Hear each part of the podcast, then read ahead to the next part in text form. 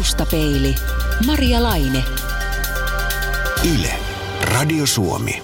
Jopo polkupyörä, haisaappaat, emaliastiat, vanhat kuosit. Mikä saa meidät katsomaan taaksemme ja viehättymään menneestä ajasta? Mikä retrossa ja nostalgiassa puree ja miksi retro on mainosmiehille niin oiva markkinoinnin ja brändäyksen keino? Tätä asiaa selvitellään tänään taustapeilissä. Tervetuloa haastatteluun merkitystutkija Paula Norrena. Kiitos. Tällä retrosanalla viitataan nykyään hyvin moneen asiaan ja tuntuu, että puhekielessä tuota retroa käytetään ihan jo synonyyminä kaikelle vanhalle.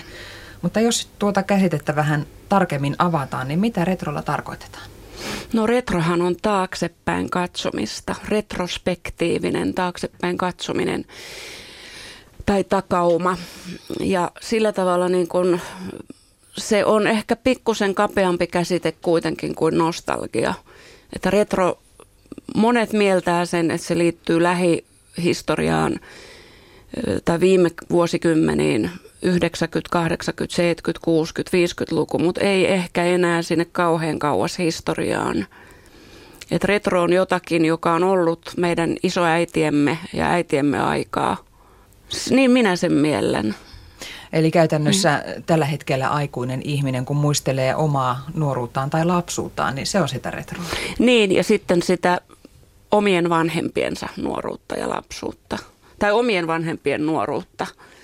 Et 50-luku, vai onko se retro jollain tapaa sellainen ö, teolliseen tuotantoon liittyvä juttu, että retrotavarat, että ne on niitä, mitkä on tulleet, ensimmäiset tavarat, jotka ovat tulleet markkinoille 50-luvulla, 60-luvulla, niiden muotoilu, niiden ulkonäkö viehättää, niiden se semmoinen vanhanaikaisuus, viattomuus viehättää. Niin, eli retro liittyy vähän myös niin kuin johonkin konkreettiseen esineisiin tai, tai muihin, muihin juttuihin, että ei, ei niinkään mihinkään henkisen puoleen.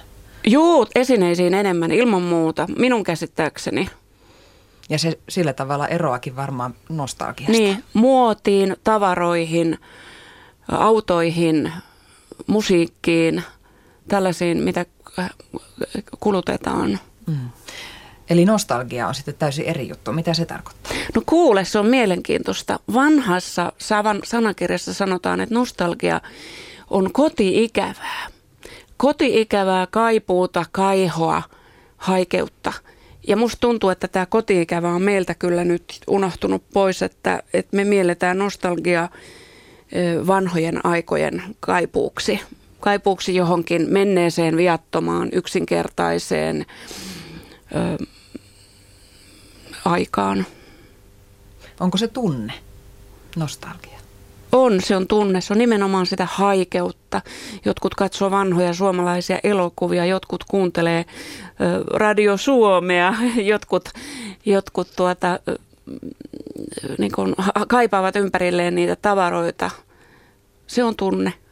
Mikä meidät saa nostalgisoimaan? mä sanoisin, että turvallisuuden kaipuu ja lohdun kaipuu että kun mä oon havainnut sen, että aina silloin kun on taantuma taloudessa, niin nostalgia myy ihan hirveästi ja nostalgia tulee pintaan. Erilaiset nostalgiset asiat. Se on turvallisuushakuisuutta myönteisellä tavalla – mikä siinä menneessä sitten on meidän mielissämme niin turvallista, että jos kuitenkin ajatellaan sitä mennyttä aikaa sellaisena kuin se oli, niin eihän elämä silloin oikeasti ollut yhtään se helpompaa kuin nykyäänkään. Oli se helpompaa. Se oli ihan hirveän paljon helpompaa, koska menneisyydessä sinä olit lapsi ja sinun ei tarvinnut huolehtia mistään, vaan äiti ja isä huolehti sinusta. Ikään kuin se liittyykin mm. siihen omaan lapsuuden aikaan. Omaan ja sitten se voi olla myös kuviteltua lapsuutta se voi olla kuviteltua vanhaa aikaa, niin kuin sellainen mielikuva, mikä meillä on vanhasta jostakin maalaiselämästä.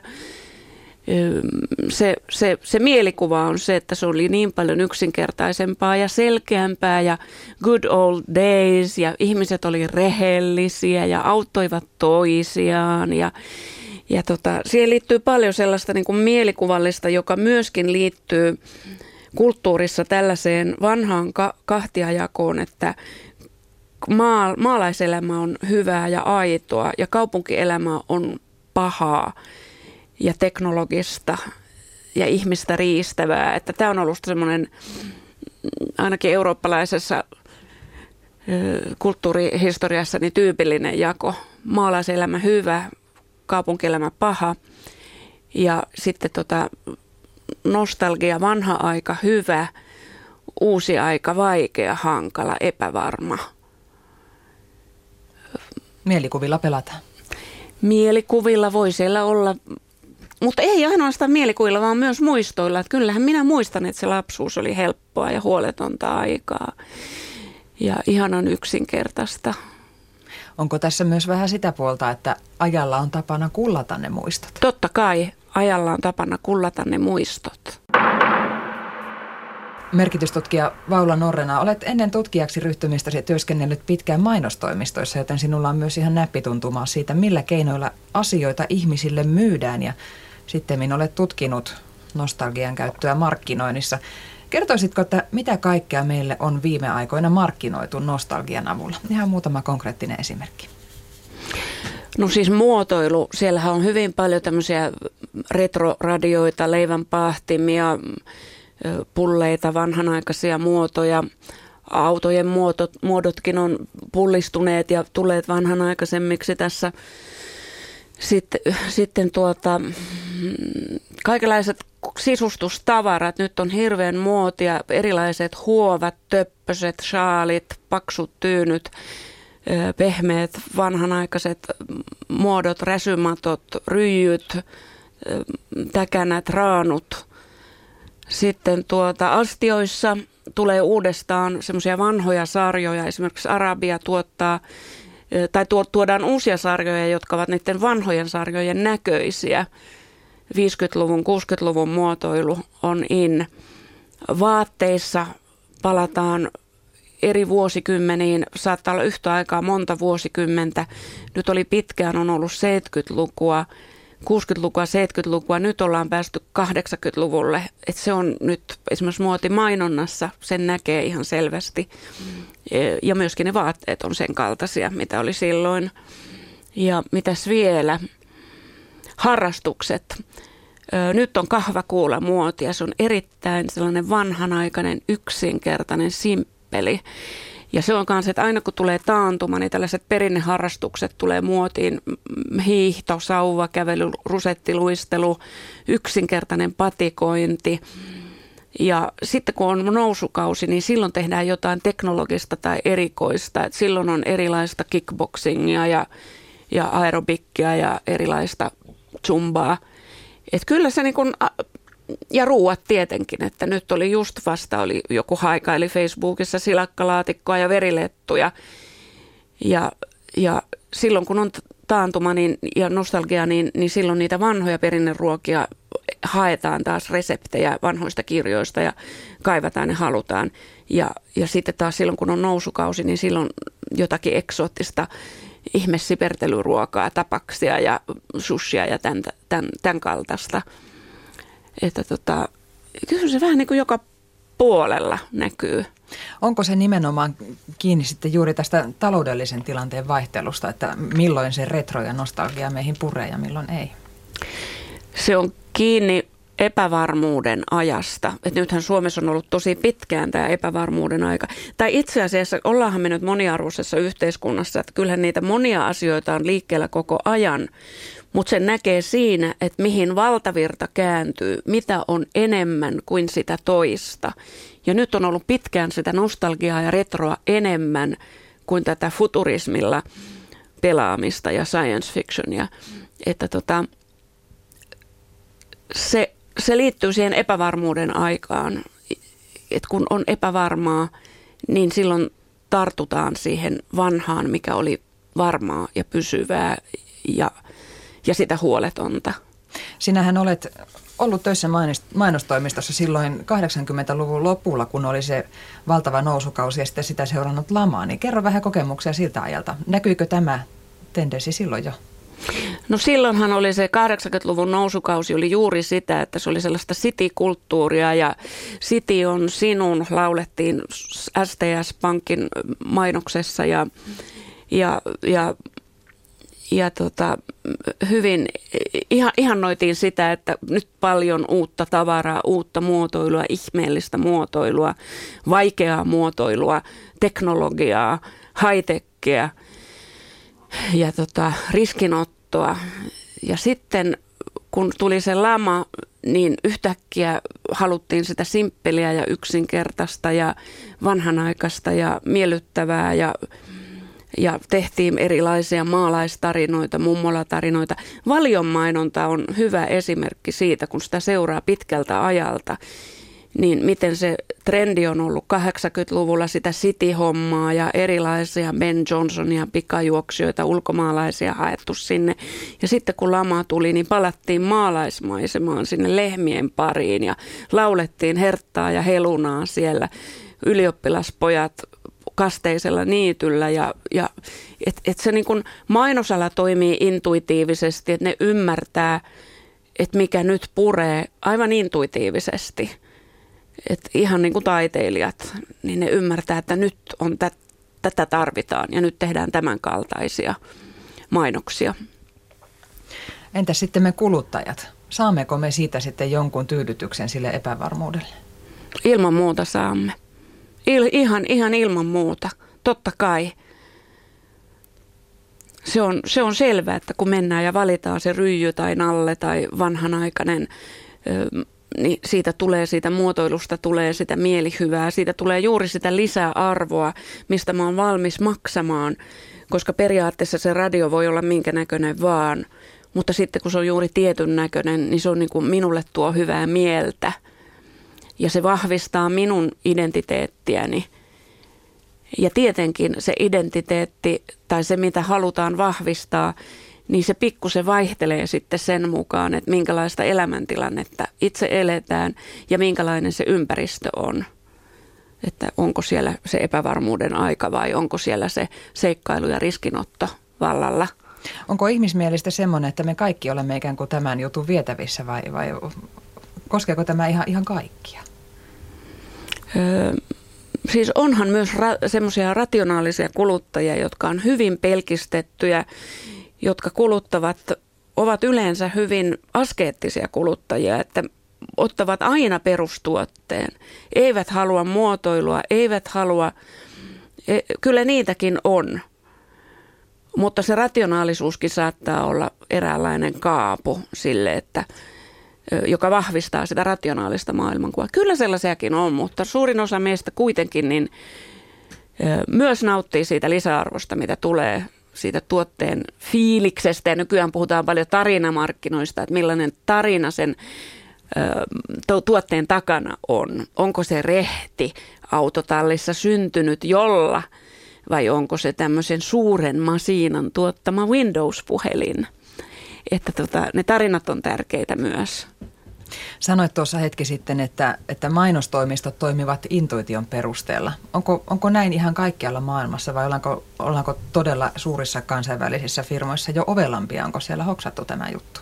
Siis toki brändäys silloin, kun tehdään ju, juuri sitä brändä, brändiä tehdään pieteetillä ja tutkin, tutkintusti ja mietitään kohderyhmää ja silloin mietitään sen brändin arvomaailmaa, että millainen arvomaailma, millaiselle ryhmälle tätä tarjoamme ja millaiset arvot tällä brändillä tulee olla, jotta se miellyttää ja antaa sitä lisäarvoa. Niin toki sitä tehdään hyvin laajoja kulut, kulutustutkimuksia ja meillä Suomessa tehdään usein tällaisia pienimuotoisempia, niin kuin minäkin teen kvalitatiivista tutkimusta juuri tähän tarpeeseen niin kyllä sitä tehdään systemaattisestikin. En mä sitä sano, että se nyt ihan mennään intuitiolla, mutta usein se on sitten se loppu tuote, se mainonta, niin siinä on intuitiolla iso osa, kun ne luovat suunnittelijat suunnittelevat. He saavat sen arvomaailman, että teet tähän arvomaailmaan sopiva. Ja sitten he lähtevät intuitiolla sitä viemään. Ja sitten tulee erilaista retrojääkaappia sinne TV-mainokseen tai erilaista rekvisiittaa – Merkitystutkija Vaula Norna, mitä mieltä sinä olet? Onko tämä kuluttaja huijaamista, ikään kuin huijataan tällä retromarkkinoinnilla meidät hankkimaan joku semmoinen syvä turvallisuuden tunne, mitä ei kuitenkaan oikeasti tavarasta saa? Öö, niin, voisihan sen sanoa, että se on huijaamista. Toisaalta sen voi sanoa, että se on juuri sitä lisäarvon tarjoamista, sitä he- henkisen, psykologisen lisäarvon hankkimista. Että et miten päin sen nyt ottaa. Että kuitenkin me ollaan oltu kampakeräämiseltä ajalta asti, niitä ruukkuja on muotoiltu ja niihin on jotakin sinne kylkeen piirretty. Että et se on meidän aivoissa tämä tarve – tuottaa merkityksiä ja, ja nauttia niistä. Sitten itse asiassa osa sitä väestä, joka retrosta tykkää, ei tyydykään mihinkään uustuotantoon, vaan, vaan pyrkii hankkimaan kirpiksiltä tai muualta juuri, juuri niitä aitoja oman lapsuuden tai oman vanhemman lapsuuden tavaroita. Joo, kyllä. Ja keräilyhän on mielenkiintoinen harrastus, että ihmiset keräilemällä sitä tavaraa kerää sitä turvallisuuden tunnetta ympärilleen – tai sitten sellaista pilkesilmäkulmassa pientä sellaista sympaattista ironista nostalgiaa, miten, miten se, mitä se kenellekin tarkoittaa. Niin, retrohan on oikeastaan aika huumoripitoista, että jotkut yritykset ovat tuoneet ihan niitä aitoja vanhoja TV-mainoksia takaisin ruutuun ja nehän naurattavat meitä. Kyllä. Mutta silti ne vetoaa johonkin missä. Joo, se vetoaa juuri, ne vetoaa juuri siihen, että voi miten viattomia silloin olimme ja sitten se on liikuttavaa. Ja minäkin saan palan sitä viattomuutta, kun, kun, kun otan tällaisen tuotteen. Merkitystutkija Paula Norrena, viime aikoina sinä olet tutkinut paljon muun muassa ruokamainontaa. Kerro vähän esimerkkejä, miten ruokamainonnassa nostalgisointi ja retroilu näkyy. No siellä saattaa olla ihan vanhoja piirrostyylejä, että joku asia on toteutettu piirtämällä, maalaamalla eikä valokuvalla. Siellä saattaa olla vanhoja typografioita, semmoisia, jotka tunnistaa, että ne on tuolta 60-70-luvun vaihteesta. Niin kuin semmoisia vanhoja ilmaisutapoja. Tai siellä saattaa olla mummola hahmoa, vanhat astiat, ruutupöytäliinat, erilaiset sellaiset niin kuin vanhat, vanhaa rekvisiittaa, joka tuo sitä turvallisuutta siihen. Ruokamainontahan usein on yksinkertaista sillä lailla, että siinä on vain se ruoka lähikuvassa. Mutta kyllä, kyllä muotoilua, esimerkiksi limupullojen muodot – limupullojen maino, mainokset on jotakin vanhaa retroa. Tässä on ollut Retro Jaffa-kampanja, tosi valtavan suuri on tälläkin hetkellä meneillään. Tuodaan vanhoja brändejä. Kyllä ne elintarvikkeeksi voi laskea nämä suklaapatukatkin ja keksit, mitä tuodaan vanhoja suklaalehtikeksiä, hopeatoffeeta, famipatukkaa, erilaisia tämmöisiä – vanhoja. Ja sitten varsinkin juhlitaan, että kun joku tuote täyttää, brändi täyttää vuosia, niin siitä otetaan kaikki ilo irti. Vaikka se ei täyttäisi ihan tasavuosia, niin sitten tehdään jotakin oikein nostalgisia mainoksia sitten sen varjolla, että kun se täyttää vuosia. Onko ruoassa tämmöinen retroilu ja nostalgisointi vielä tehokkaampaa, koska tämmöinen makumuistothan menevät hyvin syvälle ihmiseen talteen? No tuolta... Joo, sillä, sillä tavallahan on, olen myös havainnut, että tämä, juuri tämä, mitkä ruuat on in ja pop, niin, niin se vaihtelee siitä, että onko siellä taloudessa epävarma aika vai onko siellä se, se riskinotto nousukausi menossa. Eli me siis syömmekin taloudellisen suhtanteen mukaan? Kyllä me syömme taloudellisen suhtanteen mukaan. Että, Kerro tarkemmin. No silloin viimeksi kun oli se iso lama, niin, niin ennenhän sitä oli, oli, oli juuri sitä kaikkea hienoa fine dining, fine cuisine, hienoa ranskalaista, vaikka mitä pieniä annoksia, sipereltyjä, aseteltuja, jotakin eksoottista muiden maiden ruokaa. Ja sitten kun tuli lama, niin niin sitten tuli po- poliitikotkin, tämmöiset julkikset kehuskeli, että kuinka lempiruoka on oikeastaan perunamuusi ja silakkapihvit tai hernekeitto sitten suureen ääneen ja reseptipalstoilla oli monta vuotta putkeen pelkkiä vanhoja perinnereseptejä, että se turvallisuus haettiin. Se myös näkyy sillä tavalla, että silloin kun on nousukausi, niin syödään tämmöisiä terveellisyystuotteita ja laittuotteita ja, ja tämmöisiä ei, ei kermaa, ei voita, vaan näitä muita, muita valmisteita.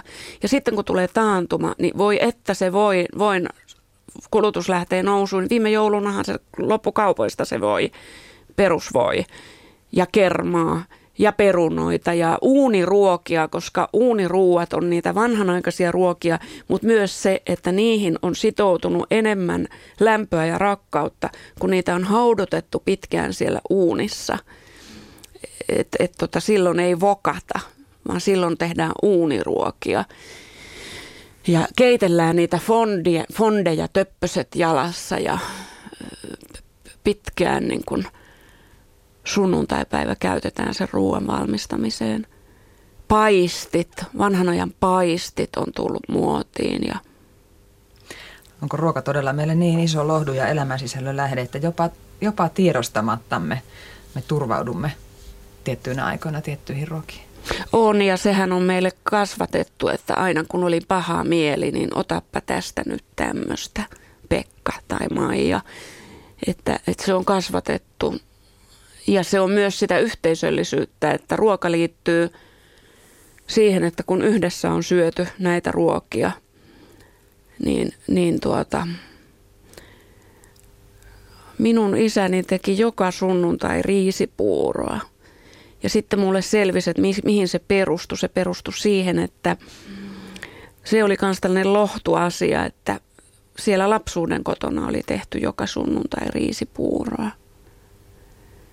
Niin tota, se on jännä. Jotkut asiat pysyvät. Jotkut asiat pysyvät. Merkitystutkija Vaula Norrena. Ollaan nyt paljon puhuttu retrosta ja nostalgiasta. Ja taustallahan on kuitenkin sitten paljon syvempiä merkityksiä ja arvoja, jotka taitavat vaikuttaa meihin piilotasolla, niin että emme me sitä valintoja tehdessä tajua. Onko se näin? Kyllä se on näin, että me emme välttämättä ei, emme, emmehän me sitä analysoi, vaan me tunnistamme. Jos me otamme vaikka shampoo-pullon hyllystä, niin me tunnistamme sen, että mikä on meille sopiva. Ja siinä samalla me tunnistamme ne omat arvomme ja vahvistamme, että otammeko tällaisen – high-tech, kampaamo, hieno, professional, hopeavärinen, teknologisen muotoinen pakkaus. Vai otammeko tällaisen erittäin hienoa suomalaista shampoota nostalgian vallassa? Vai otammeko tämmöisen vaalean vihreän, vihreän raikkaan, jotenkin luonnollisen näköisen. Me tunnistamme ne omat arvomme siinä, kun me valitsemme – ja ei siinä, ei se, ei se, ei se niin kuin kauhean analyyttistä ole. Tarvitseeko ihminen nostalgiaa? Siis sen perusteella, miten paljon se menee kaupaksi, niin kyllä tarvitsee. Että se nyt todellakin tänä, tällaisena aikana se myy hyvin. Onko se jopa jonkunlainen tapa meillä rakentaa meidän minäkuvaamme? On, on. Kaikki tuotteethan, mitä me valitsemme ympärillemme, niin ne rakentavat ja vahvistavat minä kuvaamme. Mikäli emme ole niitä pieniä insinöörirationaalisia kuluttajia, joka on se pieni osuus. Ja edelleenkin ne vahvistaa sitä turvallisuuden tunnetta. Onko kyse tietyllä tavalla sitten myös, jos ajatellaan, että retro ja nostalgia puree kuitenkin aikuisiin ihmisiin, niin siinä samalla käydään läpi sitä omaa henkilöhistoriaa ja hahmotetaan sitä elämää siihen asti. Joo, siinä on eri vaiheita. Et silloin kun ollaan nuoria aikuisia, niin, niin näitä retrotuotteita kulutetaan juuri sillä lailla sympatian kautta, että ne on söpöjä ja viehättäviä ja viattomia. Ja ne tuo sitä piilotajuista turvallisuutta. Ja ne saattaa olla aivan eri aikakaudelta kuin mitä itse on ikinä elänyt. Että ne on sieltä kauempaa. Sitten kun tullaan päälle nelikymppiseksi, niin sitten aletaan muistella sitä omaa lapsuutta ja viisikymppisenä se kolahtaa päälle tosi vahvasti niin, että sitten todellakin halutaan palata sinne menneeseen ja halutaan niitä tavaroita, niitä riistetään sitten sieltä lapsuuden kodista, että saanko minä tuon ja voinko minä viedä tuon ja, ja niitä hommataan. Ja mulle esimerkiksi oli tärkeä, mä sain hommattua yhdessä vaiheessa niin vanhan Singer-ompelukoneen sen takia, kun äiti aina ompeli sillä Singerillä, niin vaikka se, mä en käytä sitä vanhaa Singeriä, niin se visuaalisena esineenä mulle muistuu mieleen, kuinka äiti ompeli ja se Singerin ääni. Ja se on kaunis esine ja siinä on historiaa.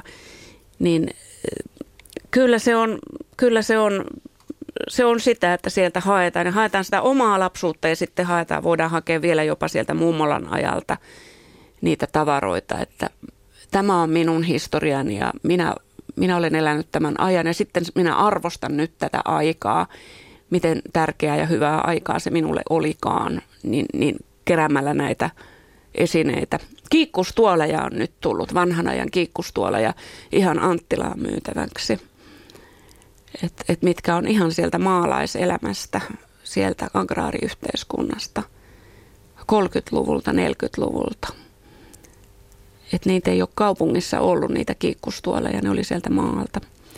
Ja ne on nyt uudestaan tullut tuotantoon. Onko meillä suomalaisilla jokin semmoinen yhdistävä piirre, mitä me kansana kaipaamme? Mitä me nostalgisoimme?